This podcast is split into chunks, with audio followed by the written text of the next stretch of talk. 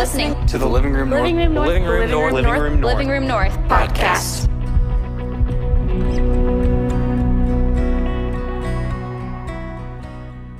We are in week two of our series, uh, Big Reputation. If you were here last week, uh, my friend Lauren kicked us off and she talked about why reputations are important and how all of us, for better or worse, have a reputation. I was thinking about reputations, and uh, I don't know if you guys saw, but on uh, at the Living Room North Instagram uh, yesterday, I think it was, we were saying, hey, what are some of the things you're known for? What is your reputation? And we got some really good answers. And I started thinking about when I was in college and just the people that I knew, people that I was close to, and just like uh, people that had kind of a, a, big reputation. No, I mean, I guess pun intended, but like people that, that their reputation kind of preceded them. That's, that's a better way to say that. And uh, there was this one person that came to my mind specifically. Um, there was a, a girl that I, I had classes with. Uh, she was really smart. I thought she was really good looking. Um, I was hoping one day maybe I'd shoot my shot with her. Never did. Uh, but she was uh, pre med. Now she's literally like an emergency room doctor, really smart, got, got it all figured out, got it together. Uh, she loved Jesus. She was very active in church, very involved in church. And I just remember being in college and just like the reputation that she had, like what she was known for, was all great things. Like it was, you know, that she was smart, did well in school, you know, the pre med thing, I uh, loved Jesus, uh, active in her church. Uh, she was the president of her sorority, uh, number one on the tennis team in college, which is really good at tennis and things like that. And I just remember thinking, I was like, man, she's got it all together. Like, seemingly, I feel like uh, I was just impressed. You know, I, I, thought it was somebody that her reputation was like, hey, she's seen everything just seemingly looks easy. And I started thinking about my reputation, and it was probably a little bit, uh, yeah, a lot bit less, less than that, a lot less impressive, a lot less going on uh, for me when I was in college. But I enjoyed hearing, seeing what you guys said uh, about what you feel like your reputation are, because I feel like it was things that we could all relate to, from you know your personality traits to your quirks. To somebody said you had a, you know you had a big smile or your smile lights up a room or something like that. And I was like, oh, that's so great because if I would have asked you know been asked about my reputation when I was in college, it probably would have been less than ideal. But uh, I also think back to those times and just think that oh, we get our reputation because of I mean really two things: the, the people that we interact with and how we live our lives. So, whether you like it or not, a lot of times our re- reputations come uh, on our own accord. It comes from the decisions we make, the people we surround ourselves with.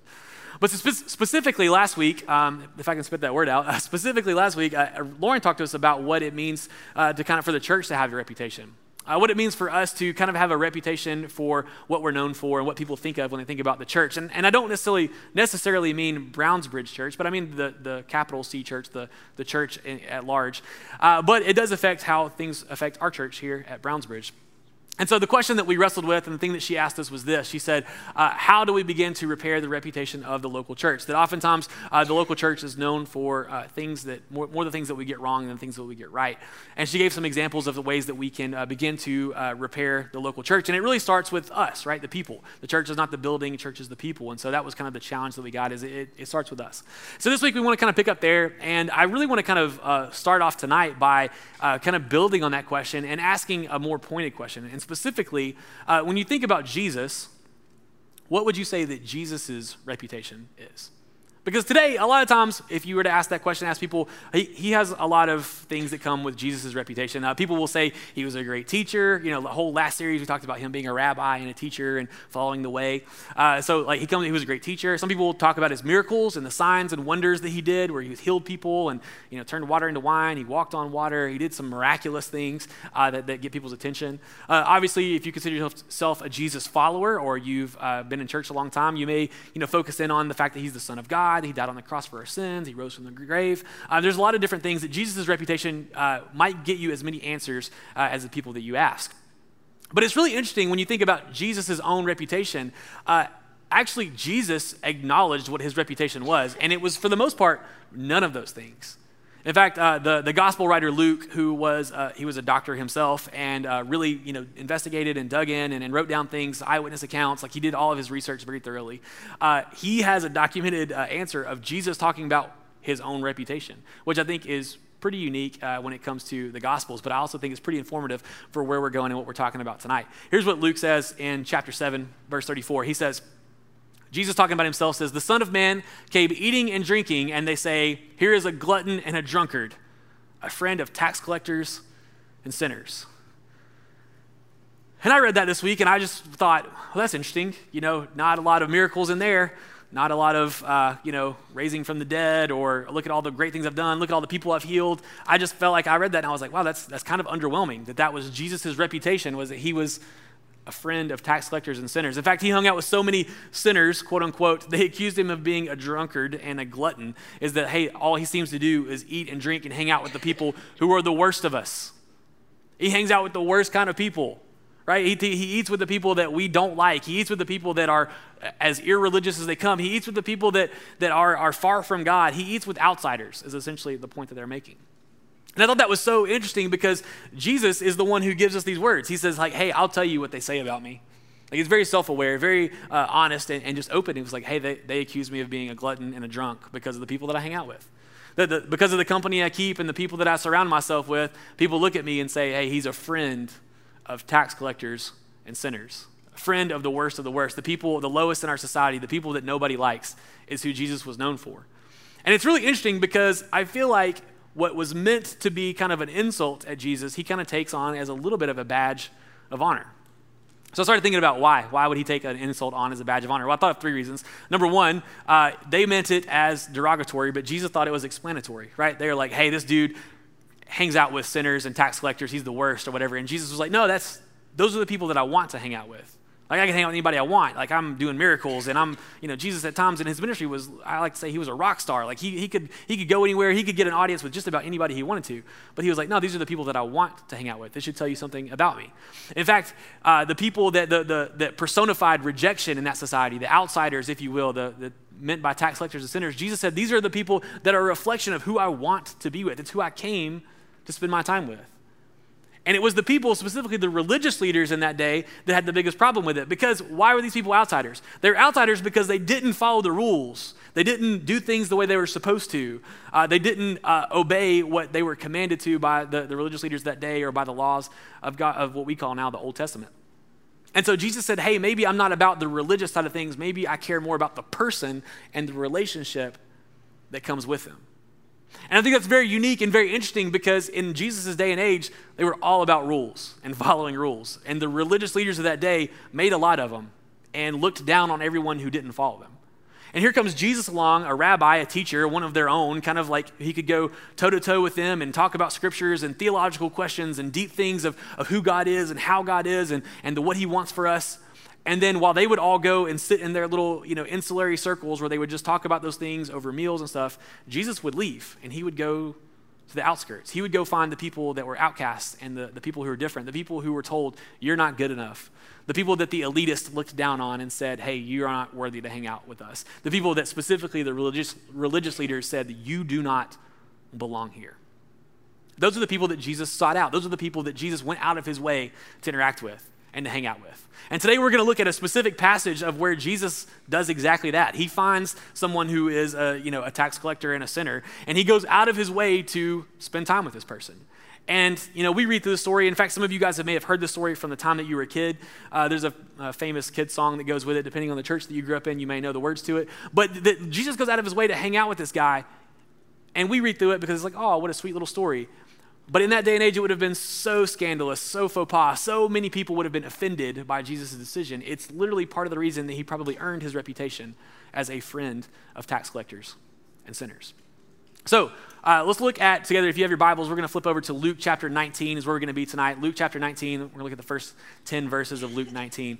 And in Luke 19, uh, Jesus is, like I said, he's in full on rock star mode. This is not long before his uh, triumphal entry into Jerusalem, right before his arrest and trial and crucifixion and resurrection. So this is like the peak of Jesus' ministry, the kind of the culmination of his three years and all that he's done in this world. And in Luke chapter 19, Jesus is walking along and the crowds are following him. And everywhere he goes, I would imagine if paparazzi would have existed in Jesus' day, this would have been like they would have been following him around like he was hanging out with Travis and Taylor. And it would have been one of those moments where, you know, people would have been literally like fighting over themselves to try to get a glimpse at Jesus and peeking through the crowds and, oh man, I saw him. He walked down my street today, or he came by my place of business, or, oh my gosh, did you hear Jesus is in town? I hope he eats at my restaurant. Or I met one of his disciples, or I met one of his disciples' cousins, or his cousin's disciples' friend's neighbor once watched my dog. And it would have been one of those things where, where like the word just starts to spread, where, where people were just clamoring and trying to get to and find Jesus. And so in Luke chapter 19, we get one of these stories of such. So here, here's what it says in Luke chapter 19, verse 1 and 2. Jesus entered Jericho and was passing through. A man was there by the name of Zacchaeus, and he was a wee little man. No, he was a chief tax collector and was wealthy. It's very interesting when we, when we meet Zacchaeus, we're told he's one of the kind of people that Jesus was notorious for hanging out with, right? He was a chief tax collector and was wealthy. And in our day and age, you might blow right past that. You might not think anything of it. You might think you, it might remind you of, of said kid song from earlier. But in reality, it was telling the way that Luke describes him. Because he wasn't just a tax collector, he was what kind of tax collector? Chief. Yes, this is the interactive part of the, the message here. So he was a chief tax collector, which didn't mean he was just a tax collector. He was in charge of other tax collectors, which means he was a, a high ranking tax collector. And maybe you're not familiar with tax collectors, but I like to describe tax collectors as some kind of blend of like an IRS agent and a mafia person. It's kind of like one, the two of those things kind of being smushed together. Uh, an IRS agent in the sense of they collected taxes from the people, but a mafia person in that they did it in the sleaziest and dirtiest kind of ways. And so a tax collector was actually a Jewish citizen, a, a person who grew up in, in the, in the country there, who collected taxes for the Roman Empire. So if you haven't thought about the Roman Empire today, I'm just going to knock this out once every week, so there you go. But he was a, a, a Jewish citizen who collected taxes for the Roman Empire which on the surface doesn't seem that big a deal, but the Jews were not super thrilled about being oppressed and ruled and, and, and basically uh, in charge of, or the Roman Empire being in charge of them. And so it would have been almost like uh, they were viewed as a traitor. It's like, hey, you're working for the enemies. You're helping the people who are holding us, uh, holding rule over us that we do not want to be holding rule over us. You're helping them out. You're, you're taking our money and giving it to the enemy. How dare you? And by the way, I grew up with you. Like, like my mama and your mama are friends. Like we went to school together. Like you are the low down dirtiest because you're a traitor, but also you're supposed to be one of us. And Zacchaeus is described as a tax collector, but also he's described as a chief tax collector. So he'd worked his way up. And the way you work your way up as a tax collector is you usually buy your way up. And the way you buy your way up is let's say that the Roman Empire says you got to collect 20% of all your earnings or all of your like property or your cattle or whatever. The way the tax collectors did business was they would come to your house, knock on your door, and say, Hey, you owe the Roman Empire 40% of everything you own. And so they would take that 40% and they would give 20% to Rome like they're supposed to, and the other 20% they would put in their pocket and go on to the next house. So you can see they were literally lying, cheating, and stealing their own people to help out their enemies. So when I say the Jewish people thought lowly of them, remember how they described Jesus? He was a friend of tax collectors and sinners. Like it was almost its own category of like horrific people. I was literally trying to, to figure out in my mind, like, what is like a, a common t- today, like, what is something that, that, like, universally in our society people just think this lowly of? And I really struggled. And I, I thought of one that's probably a little bit too far. So I'm going to go ahead and say, like, this is, like, probably, like, too far. But in the same way that, like, pedophiles in our society are largely viewed as, like, the scum of the earth, nobody likes them. You're not going to hear anybody defend them. They're the worst of the worst. In Jewish society, that's how tax collectors were viewed. Like it's almost like you disgust me by your existence. I can't believe you and everything that you represent. Get out of my face. I don't want to be with you. If, if one of your family members became a tax collector, you wrote them out of the family. They were literally the lowest of low. However, they made a ton of money, so they also held a lot of power and influence in the area. And that's how we meet Zacchaeus, right? We're given two descriptions of him. He was a tax, chief tax collector, and he was wealthy. And so Zacchaeus is a guy that is obviously, when we introduce to him on the pages of Scripture, he's not exactly painted in the prettiest of lights. He's a guy that would have been, you know, basically what Luke's trying to say is like, hey, imagine the worst person you know. It's Zacchaeus, right? And so we get into a little bit more of his story in the next verse. It says this He wanted to see who Jesus was, but because he was short, he could not see over the crowd. So we know Zacchaeus is a chief tax collector. We know he was wealthy and we know he's a short king, right? So at the same time, like he, he is, he probably, like imagine this guy. Like I want you to, in your mind's eye, imagine this guy. He's probably, he is like cheating his friends and family out of their money. He's working for the enemy. He's making bank doing it. And at the same time, I would imagine he probably has like little man syndrome where he is just high on a power trip, where he is just like, you know, walks with his chest out, walks around, like, like makes a big show of his entire existence to literally to the point where everyone sees him coming, probably rolls their eyes, fake gags, leaves the room. Like he's probably just the, the worst person in this community right? If you're living in the town of Jericho, you do not want to run into Zacchaeus for any reason. You don't want to be associated with him, you don't want to see him, and you definitely don't want to talk to him or pretend like you know him or that you're friends with him. And so Zacchaeus is, you know, he puts himself in a in an odd situation because he probably thinks he's a big deal, right? He's got a high ranking position, he's got a lot of money, probably thinks very highly of himself, probably a little bit uh, ignorant or at least like doesn't care the fact that people don't like him. But he hears this guy's coming to town named Jesus. And this guy, Jesus, apparently is also a big deal. Apparently, he's got a lot of people who are following him around. Apparently, there's a lot of cool stuff that he's doing. And I wonder what's going through Zacchaeus' mind when he hears Jesus is coming. Because Zacchaeus literally, it says that he, he, he went to go see Jesus and went to go find him, but he's short, so he couldn't do it.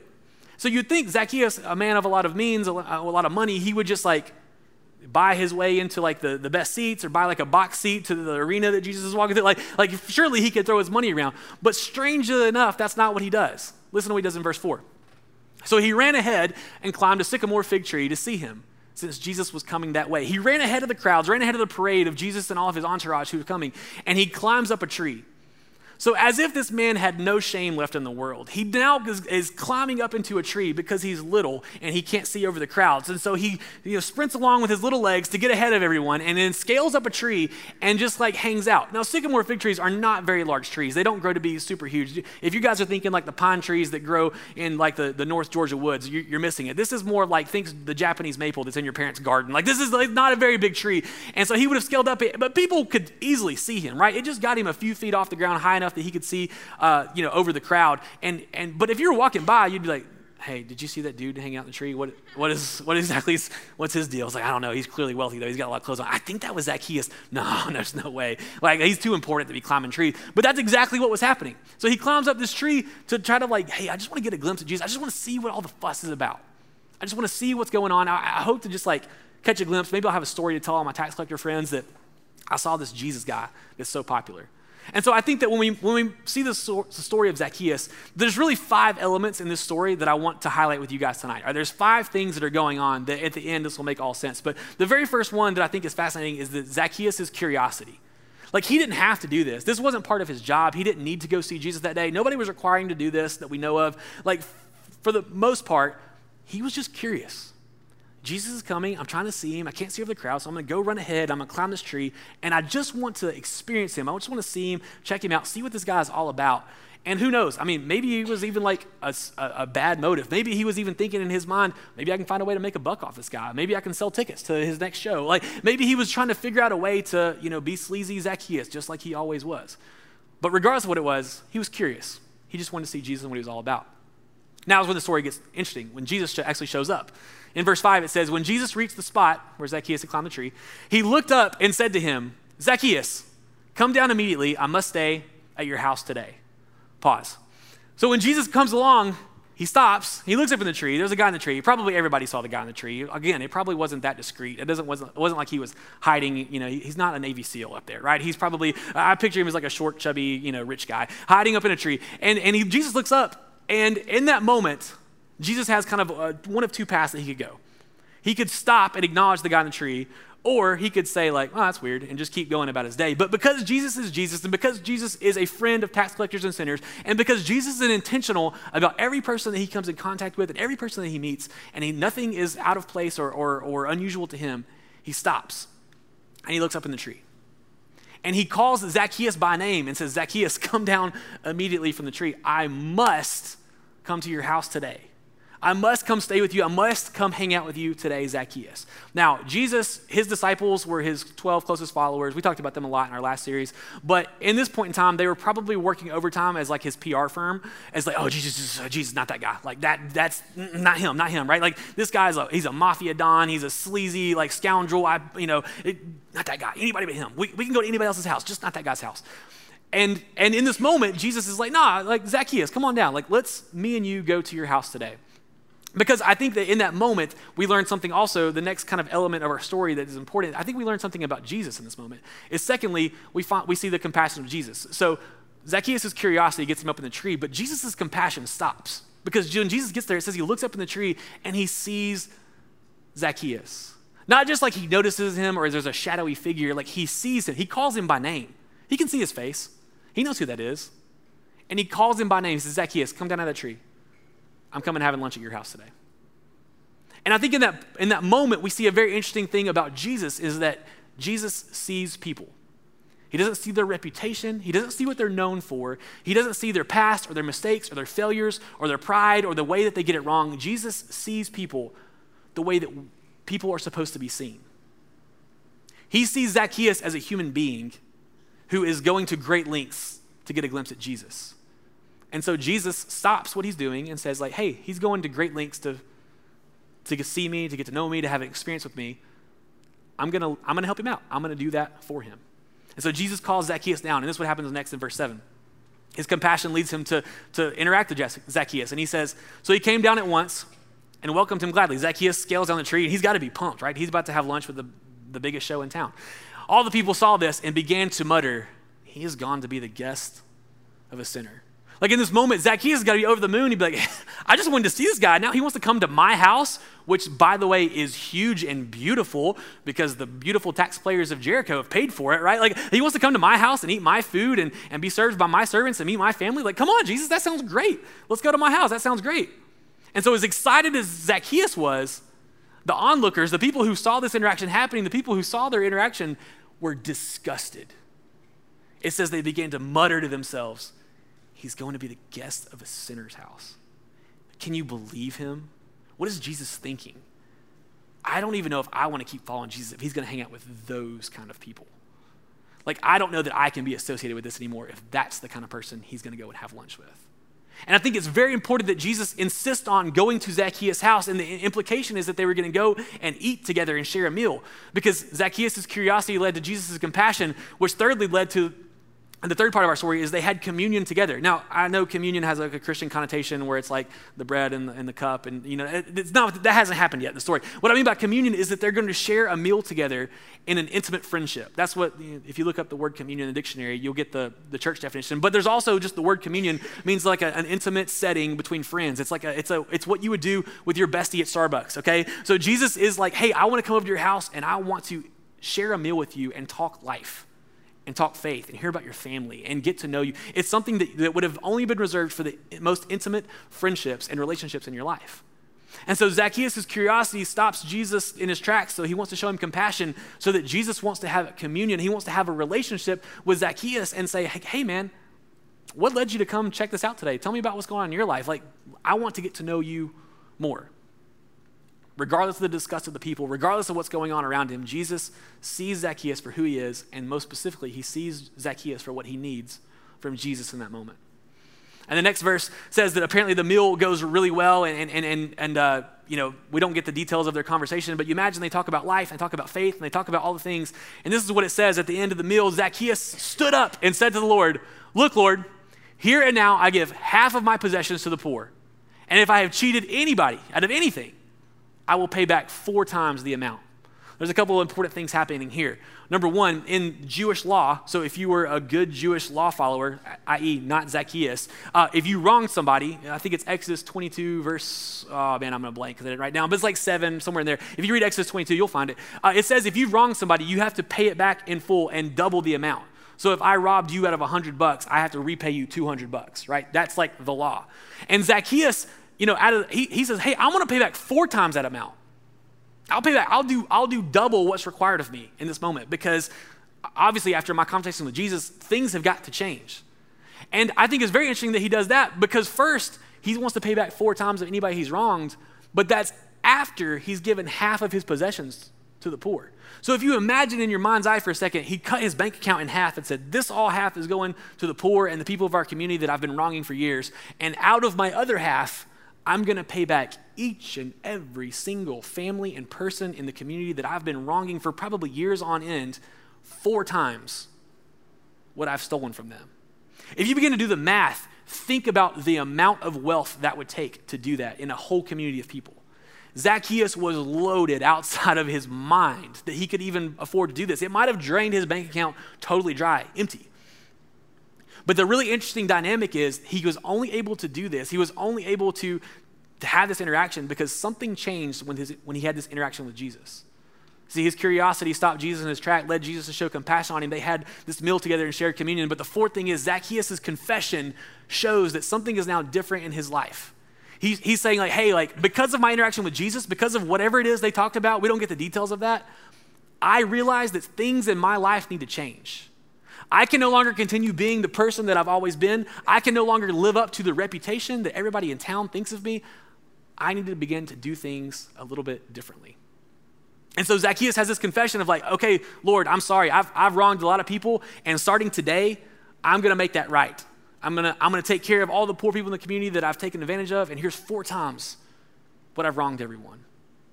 And I think it's a, it's a fascinating dynamic because uh, after him saying that, then Jesus says something that I think is profound. And this is the most important part of the entire text that Jesus says in verse 9 and 10.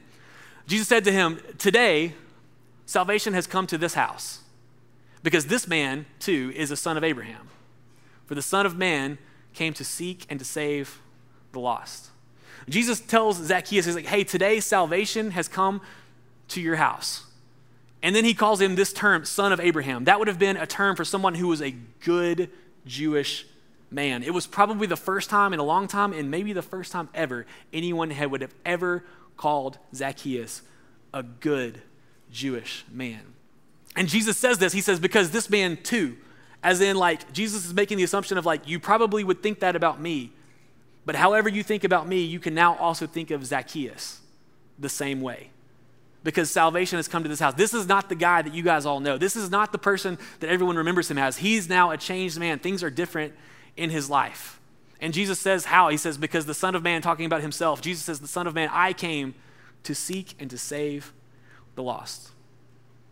And I think the, to kind of put a bow on this, you know, the five things I wanted you to know Zacchaeus' curiosity led to Jesus showing him compassion. They shared a meal together and had communion, which led to Zacchaeus' confession, which led Jesus to uh, exemplify and say, hey, this man has had a conversion. He's not the same person that he was this morning. This is not the same man that you guys all know. His reputation is now different moving forward because of meeting Jesus. And so I think, that, you know, when we talk about these five things, this, these five lists of, of uh, of things that happen throughout our story, essentially what Jesus is doing, he's giving us a picture of what it looks like for us to meet Jesus. That oftentimes people come to Jesus because they're curious. They're curious about what Jesus teaches. They're curious about what church is like. They're curious because things are going on in their life and they're looking for answers. People show up and looking for Jesus for a variety of reasons, but curiosity is for sure one of them.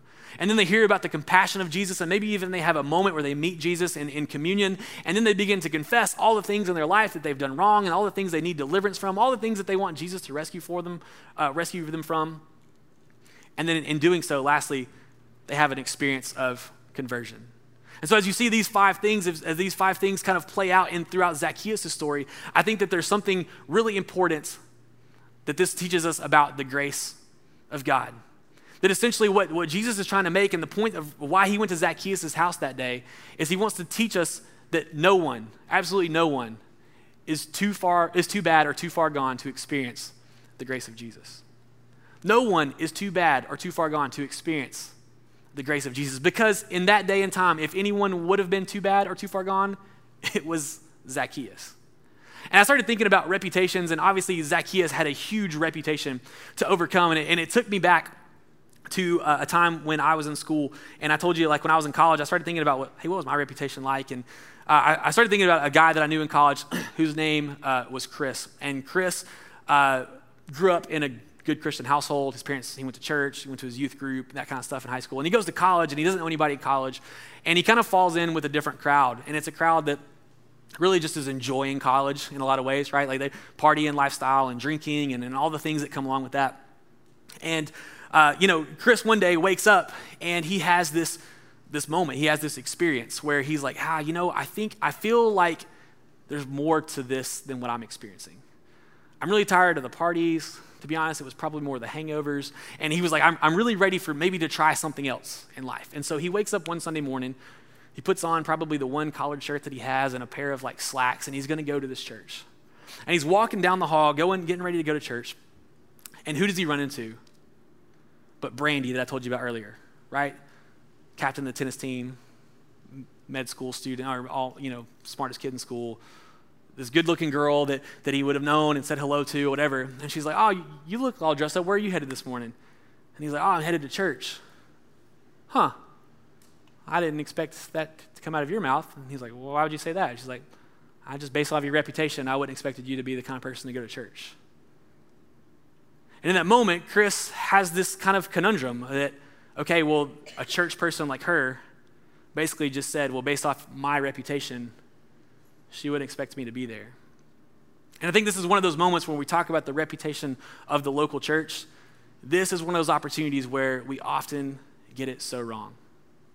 Because in that moment, here you have a person who's really trying everything the world has to offer and is finding it lacking. He's finding it not to be what he wants it to be. And so he's going to give church a try. He's going to go back to church, going back to something he knew from his childhood, from his teenage years, to like, hey, maybe I can go back to something, some happiness that I felt and experienced then. And he meets a church person who's like, I, I think you're on the outside. I'm not sure you belong there. I'm surprised, based off your reputation, I'm surprised that you're going. I'm really shocked that you're going to be there. And in that moment, you can imagine Chris probably has this like, okay, so just go back to my dorm room and go back to bed? Or do I work up the courage to try to walk into this place that I already feel like they're already going to judge me? I already feel like that I'm not going to fit in. I already feel like it's not the place for me based off how I've been living my life for the last couple of years. And, and if, if that's you, if you've experienced something like that in your life, if, if maybe there's been mistakes that have been made in your life, or there's been times in your life where you felt like you've been far from God, just like Zacchaeus and, and just like Chris in the story, I, I would want you to know this to be true is that Jesus sees you. You know, Jesus didn't have to stop Zacchaeus. You know, the, the, the, points of that story are so important because Jesus doesn't stop at Zacchaeus and look up in the tree. He's like, hey, Zacchaeus, get it together. You're a disgrace to our whole community. I wish you would just clean yourself up and maybe try going to temple once every now and again, right? That's not what he says. He meets Zacchaeus and he says, hey, Zacchaeus, come down. I want to come hang out with you today. I see you. I know you're up there and I know you're kind of just like checking this out. Let's get to know each other a little better. And I think time and time again, well meaning, well intentioned church folks who are doing their best to live for Jesus and, and to do all the things that they feel like they're supposed to do discourage other people who are curious or seeking or just have questions or doubts or fears about showing up to a place like this, to hearing about messages like this, because they tell them, like, hey, based off your reputation, based off things you've done wrong, I don't know if you'd fit in. I don't know if you'd belong. And what my hope and prayer is, is for the living room and for this church to be a place where you're always welcome, you're always belong. And, and if you're here tonight, this is your first time, and you're giving it a shot, checking this place out, I would like you to know I don't really care about your past. I don't really care how you're living your life. I want you to know that before you dress like us, talk like us, act like us, look like us, whatever like that, I want you to know that you have a place here that we see you, we care about you, and we love you, and this is a place for you. We can figure out all the other stuff out later. Because I think that's exactly what Jesus does for Zacchaeus. Jesus goes and he gets to know Zacchaeus. And then you would imagine over the course of their meal, they begin to talk about life and faith and, and, and the way they behave and how they treat people. And, and things go a hundred different directions throughout their conversation. And only then does Zacchaeus decide that maybe he needs to change something in his life. He didn't come down to the tree and be like, oh, you're going to come to my house today, Jesus?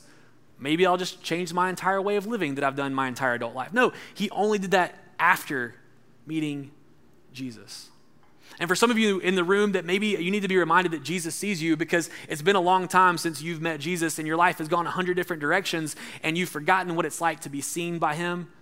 For him to look at you and say, Hey, I know the struggles that you're carrying. I know the things that you're going through. I know the wrong that you've done. I know the way that you've maybe gotten it wrong over the last few weeks, months, years, even. And tonight, I want to invite you to maybe begin to think of Jesus in a new and different way. That Jesus isn't calling you to, to, to make you feel bad or to challenge your reputation or to make you feel shame and guilt, but Jesus is saying, like, hey, I want you to know that you're seen.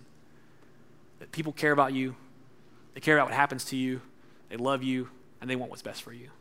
And my hope and prayer is this place becomes that. And if you're in the room today and you call yourself a Jesus follower, I think that this is a really important takeaway for you. It's not only does Jesus see you, but we are to see as Jesus sees. I think we have to begin to treat people and we to have to begin to change our reputation as Christians or as people who go to church to not make people feel like they're on the outside, not make people feel like they're excluded or that they're not welcome or that they have to clean themselves up to get to Jesus because there's nothing further from the truth than that. That Jesus invites all of us to come as we are, to figure it out, to, to, to try to understand what, what is going on in life, to try to figure out what He would have us to do. You don't have to clean yourself up to come to Jesus. You come to Jesus and you figure the rest of that stuff out later.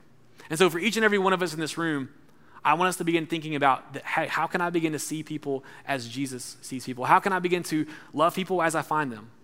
Not asking them, you know, if they believe the same thing as me, if they think the way, same way as me, if they vote the same way as me, if they, you know, uh, hang out in the same places as me, if they have the same friend group or the same background or the same anything else. I think a lot of times we just need to see, love people as we find them, to see them for who they are, because that's what we see Jesus doing time and time again. And so the question tonight that I want you guys to kind of land on is who needs you to see them? Who in your life is looking for a place to belong? Who in your life is looking for a place to be reminded that they're loved? Who in your life uh, can you show them the love that Jesus showed Zacchaeus that day?